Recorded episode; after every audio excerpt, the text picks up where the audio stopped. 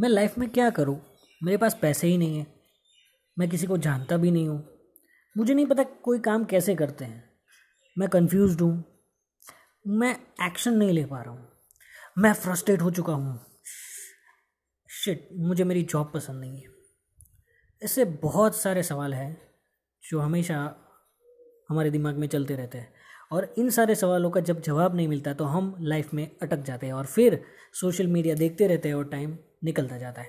पर दोस्तों not any more because I am at your rescue chase your dreams podcast series में मैं आपकी हेल्प करूँगा कि कैसे ये सारे सवालों के जवाब मिले और आप जो भी स्टेज पे लाइफ में हो और अटक गए हो तो वहाँ से कैसे वापस you start chasing your dreams so keep following this podcast and I'll see you in the next episode thank you